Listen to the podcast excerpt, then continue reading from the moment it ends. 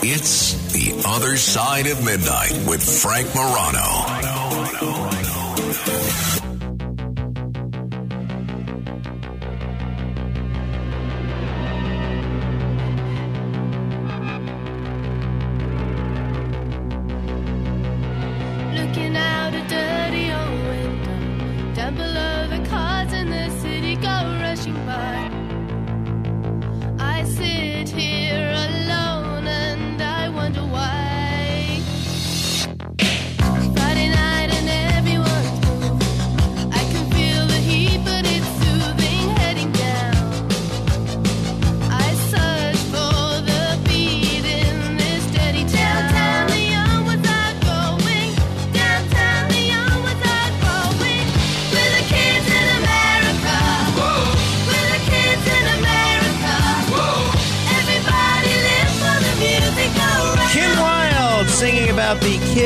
In America. Well, if there's one commonality that the kids in America seems to enjoy or share, it's uh, that they all really seem to like screens. Television scene, screens, computer screens, but especially the smartphone. Um, when it's you know when it's nice out, I have a two year old, and when it's nice out, I try to bring him outside as much as possible. And we're very blessed to have a block that has a lot of children on it. Most of the children, most of the boys on our block are. A, a bit older than him. Uh, there's a four year old across the street, a six year old up the street. There's a, a nine year old. There's a, even a 10 year old. There's a 12 year old, all within, within spitting distance of our house. And it's great.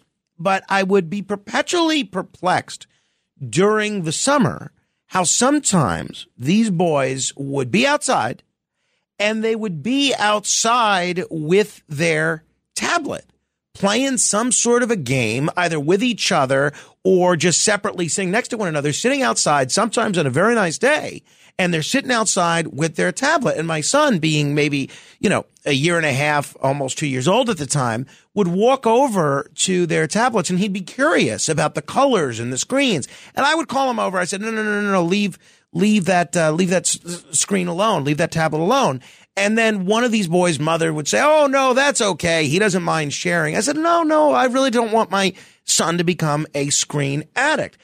I've often wondered uh, when my son wants to watch Daniel Tiger or Sesame Street and just letting him watch 15 minutes of television would give me an incredible break in terms of actually being able to prepare for this show or get something, a chore that I need done for the house. Am I hindering him by letting him watch 15 minutes of television at two years old? Somebody uh, that has spent a great deal of time thinking about these issues and writing about them is uh, Katherine Johnson Martinko. She's a, a writer with a decade of experience in digital news publishing. She's been an editor of a lot of publications that you have heard of over the years. And she's also the author of uh, a book that everybody is talking about. It's called Childhood Unplugged Practical Advice to Get Kids Off Screen and Find Balance. Katherine, thanks for joining me on the radio. Hi, Frank. Thanks so much for having me. So let's begin with, before we can discuss how to get children off of screens, uh, let's talk about what's wrong with screens. What's the big deal if uh, a child is on their mobile phone or on their uh, tablet a great deal? Yes. Well, that scene that you just described of a summer day with kids sitting on their devices, looking at them instead of at the world around them, is all too common pretty much everywhere across the country these days. And my big issue with screens is that it is displacing opportunities for other really important growth opportunities for these kids. So the latest studies are showing that teens, especially, are spending upwards of nine hours a day on screens, which to me indicates that they're just missing out on a whole lot of other really important life experiences. So we know that screens are getting in the way of kids being physically active. It's getting in the way of them getting enough sleep at night and staying focused on their schoolwork and even paying attention in class if they're taking it into their schoolrooms as they often are. It's inhibiting their ability to, you know, develop facial recognition cues. There's even studies showing that babies are failing to develop um, smile reflexes because they're not getting enough face-to-face contact with their own parents. So, really, these screens, as entertaining and alluring as they may be, are um, interrupting a lot of really important opportunities for growth and learning that kids need these days. Well, that's all re- really interesting. I mean, are there ever instances where you think it's okay for a television screen? I, I know of a lot of couples, for instance, with young children that uh, on the f- rare occasions where they get to go out to dinner and they bring their child with them in order to avoid having the child uh, throw things and be very loud and boisterous, they'll let them watch or, or play a game on a, a tablet. Is that okay in your book?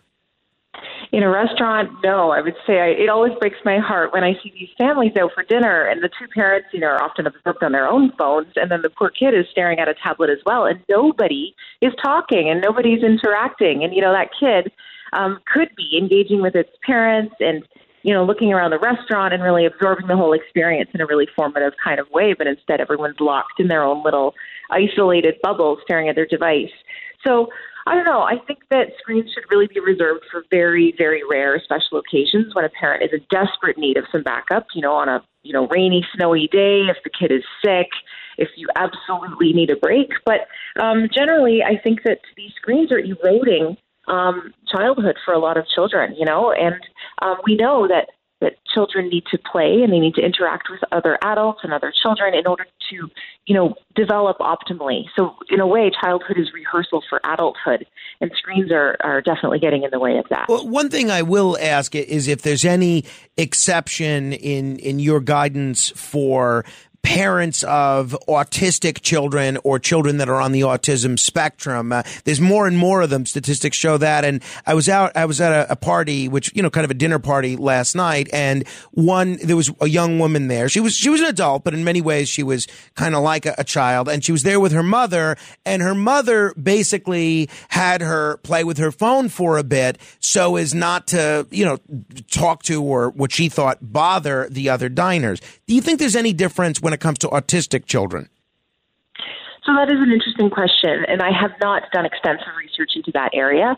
However, what is very interesting, I know, is that a lot of children who are, um, you know, differently wired, let's say, can struggle immensely with screen habits because they are more prone to feeling hyperstimulated from the device. So I spoke with parents of some autistic children who found that keeping their kids off devices was, in fact, um, preferable. Really? That these kids were, they really struggled with being able to handle the stimulation from the screen. So, yeah, I, I don't know. The one mother that I interviewed for my book, she had two children um, with autism, and she found that once she went a screen free route, it was uh, much easier to handle in their household. Interesting. Of course, every family is going to be different.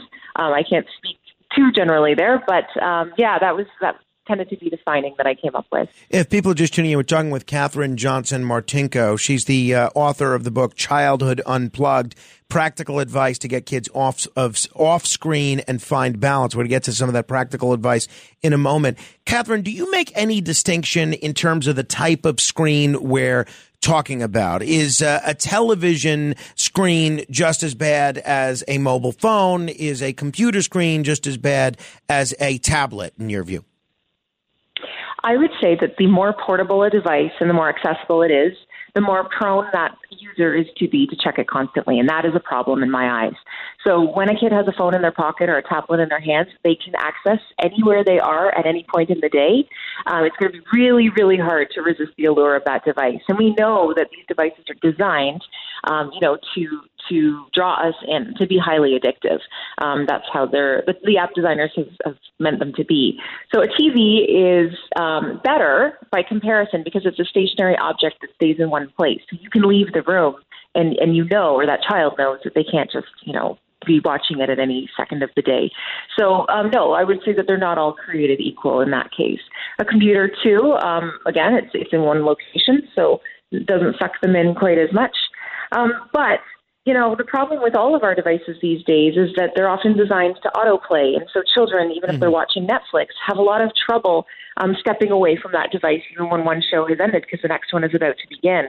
And I've talked to some experts who recommend um, you know, even going back to old fashioned, you know, DVDs, which, or and getting your kid to watch a movie instead of a show necessarily, because there's a natural beginning and a mm. natural end, and it helps the child's brain to comprehend that the time to watch a screen is now over and they have to go do something else. Interesting. I, I like that a lot. Um, all right. Um, there's obviously, I think, from a very young age, a lot of peer pressure on children's to to keep up with the Joneses, to have Mm-hmm. a a smartphone. I, I think I I think up until the age of eight, I, I see people, young people, with these smartphones.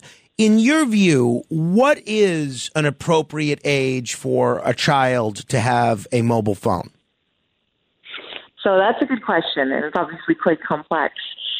I would say that uh, a child up until their teen years does not need a phone. Um, and then the question is when that phone is introduced, what is it being used for? So the problem with smartphones is that the assumption is they come with um, apps and they're going to come with social media. And that's where my real issue is with. Um, social media we know to be a recipe for disaster for the mental well being of teenagers. They're just not neurologically developed or emotionally mature enough to handle social media and, you know, all the casual, messy cruelty of the online world that comes along with it. So I would say it's one thing to give your kid a phone in order to reach you, especially if you live in a place where you need to be able to communicate with your child to set up, you know, drop offs and pickups and other logistical challenges. But it's another if you're letting them use that device to, you know, be watching TikTok all the time, which um, you know, can really mess with a kid's self-esteem and self-image, and be posting, you know, videos on Instagram and texting friend groups incessantly. So really, I think it's about what you want that device to be used for. Some experts recommend that no kid should be on social media until the age of 16. 16. Now, this 16. goes against, yeah, Yeah. this goes against the recommendation um, by tech companies that 13 is the legally appropriate age. But just because something is legally appropriate, and that age was designated back in the 90s before social media even existed in the form that it does now, just because it's legal doesn't necessarily make it um, wise. So I would say don't give your kid any kind of phone until they are at least 13 or 14, and then keep them off social media until they're at least 16. Interesting. Um, all right, now let's talk about some practical advice to kid to get kids off screen. I haven't read uh, your book yet, but I'm I'm hoping to. What can parents do or grandparents, if they're listening, if they have a child, maybe they have a tablet, maybe they have a smartphone already, and they want to get that child off of the phone? What can they do? Yes, that's the uh, the important question. I would say delay, delay, delay as long as you possibly can. So if you have not yet given your child a phone, don't, or even a tablet. I often find that um, simply choosing not to buy these devices, and not bring them into your home at all, is the best place to start. Um, it's like any sort of addictive substance. If you can see it and if you want it, it's going to be a lot harder to resist. And uh, we know that kids even seeing a device um, can trigger a dopamine release in their brain, and they want it really badly. And then when they can't have it, there's often a hormonally induced um, meltdown that can occur. And that's also what happens when you take a device away from a child. So I say spare yourself the grief and uh, just avoid it as long as you possibly can.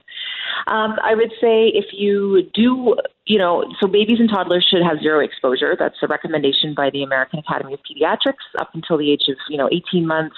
Even at two, it should only be quote unquote educational, but that is debatable because a lot of the educational apps are not really designed by experts who have any knowledge in that particular area. Um, I would just say fill your kid's life with other things. So you do have to fill the void that's left behind when screens are taken away.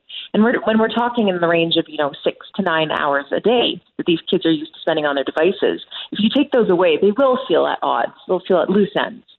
So I would say you have a responsibility as a parent to, you know, help them to develop other interests. That's not something that comes naturally. You know, you do need to, you know, invest in some loose parts, which are toys to have around your house with open-ended purpose. You know, things for kids to build and to construct. Sort of think back to how people used to live. You know, how you grew up, the kinds of things that you spent your time doing, um, and that you love thinking about in retrospect. So that's really important. Um, I would say find like-minded individuals who adhere to this same philosophy. So, um, like you said, in that community that you live in, with all these kids on their devices, hopefully you can find, you know, one or two other families who don't want to send their kids out with a tablet in their hands, and you know, find that person and talk to them about you wanting to do the same for your child and maybe plan to send your kid out at the same time so that they can play. Um, there's definitely a movement to develop let um, sorry play clubs by an, a foundation called Let Grow based in New York City that is wanting to give kids screen based um, sort of unstructured playtime in dense urban environments where it might not be uh, safe to let your kids just go out into the street and play, um, or for people who don't have backyards or live in apartment buildings. So there's definitely um, you, you do have to sort of replace it with play. As you get older, um, some teens who maybe want to be on social media at age 16 or whenever you deem it appropriate as a parent, one great recommendation is to let them have their profile and their account, but only access it on a desktop computer at home. So don't let them have the apps on their phone so that they're not tempted to pull their phone out of their pocket and check it every second of the day. That way they have a designated time, maybe once a day, a couple times a week when they can log in, get updated, and not feel that they're completely out of the loop. So those are just a few suggestions off the top of my head. Obviously, I I go a lot more in depth in my book, uh, Childhood Unplugged, about each um, age category and what would be appropriate actions to take. One of the things that uh, obviously, when it's nice weather out, it's it's pretty easy. You can go play outside. You can go to a swimming pool. You can go to a park. You can go to a playground. But as we're approaching the winter months, and when it's frigid or if it's raining out, the outside options are are very limiting. Do you have any favorite non-screen activities that you recommend to make sure children don't get uh, you know addicted to their screen? Yeah. Um, well, first of all, I would push back against that idea that non-summer weather is bad weather. Um, you know, I think that often inclement weather and more extreme temperatures can be really exciting for children. And often what we're doing as adults is sort of um, assuming that the emotions we feel about that weather also apply to our kids. So my kids love going out in you know the dead of winter. We live up in Ontario, mm. Canada, and you know we live with lots of snow and ice, and in a way, those are natural building blocks for kids. Um, even a rainy day, you've got puddles to deal with, and you know in the fall there's piles of leaves, and there's just so much for kids to do outside. So even if it doesn't look like a terribly exciting um, place to play in your eyes to a child, it might be a magical kingdom of opportunity, especially a younger kid. So don't overlook the weather. Just just dress your kid properly. You can invest in some wonderful outdoor gear and get your kid out.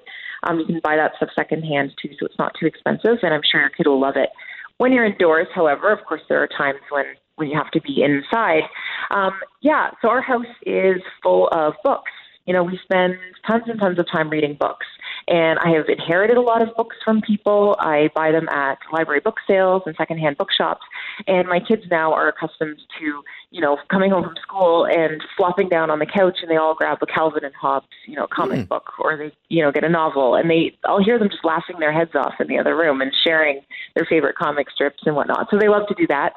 Um, they like to play board games. So we have an extensive collection of board games. We have an arts and crafts cabinet so the kids can do clay modeling or origami paper folding or painting or you know things like that whenever they want.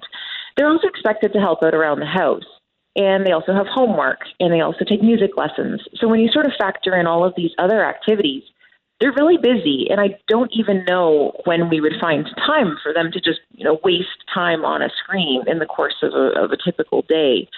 So you know that's that's kind of a, a, snapshot of what I think that you could spend your time doing when you're not outside. Uh, Katherine, I love talking with you, and you got to come back. Uh, two final questions that I have to ask you. One sure. is, uh, you know, we have a lot of uh, listeners that are uh, observant Jews and they refrain from any electronic devices uh, one day a week. And uh, I try to do that not for any religious reasons, but uh, just on Saturday for myself. I, I, find I'm surrounded by screens so much of the week. It's nice to give my brain a little bit of a break.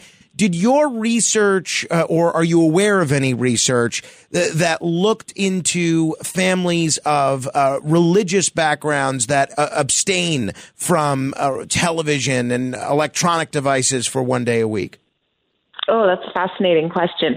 Um, well, obviously, Tiffany Shlain is the author of 24 6, The Power of Unplugging One Day a Week, a book that was immensely successful just a few years ago when it came out. And she's Jewish, and she and her family practice uh, Tech Shabbat, which obviously is um, a 24 hour period of not being on any devices as a family. And I think the real power there is that um, you are. Um, you're, you're you're modeling as a parent, and I think that that's the most effective parenting tool that we have. We know that, um, and so when everyone can be offline together, Um, just as you know, as parents and children together, you are really imparting a great message to your kid. Um, I, I saw a lot of families doing that who were not necessarily religious. Uh, so I would say it's not limited to that at all, but I think it's a wonderful uh, model on which all of us can draw, no matter what background we come from. Lastly, on your Substack, which I'll recommend, people can just search Katherine Martinko and Substack, and it comes right up. You had a very interesting piece on uh, the art of family dinner. Um, What's so big? What's such a big deal about family dinner? I think most of people grew up with a, a family dinner. They recognize that you, you you eat some food. Why is that so important? It is so important because families these days are busy. You know, we're all doing a million things. We've got both parents out working, we've got kids going to school and involved in a million extracurricular activities, all of which is great. But you need a point at which to come back together as a family, and it creates this one touch point, this one opportunity each day to sit around a table, to share food that you've prepared, which obviously helps to ensure that everyone's eating well, and to engage in conversation. And, you know, we don't allow any screens at our table, of course. My kids don't have phones. Um, no TV is on, um, you know, and, and everyone's just focused on each other. And we often play word games where we go around the table asking each kid what the highlight was of their day or what they're grateful for or what they might be struggling with. And I've noticed over the years that my children and any guests we have just light up when this game starts. And I think that it's a rare opportunity for kids these days to really feel seen and heard um, in a world that is moving at a very quick pace. Uh, Katherine uh, Johnson Martinko, uh, her, her, book is Childhood Unplugged. Uh, you can get it on Amazon or wherever books are available. Katherine, very much enjoyed the time uh, this morning. I hope we can chat again.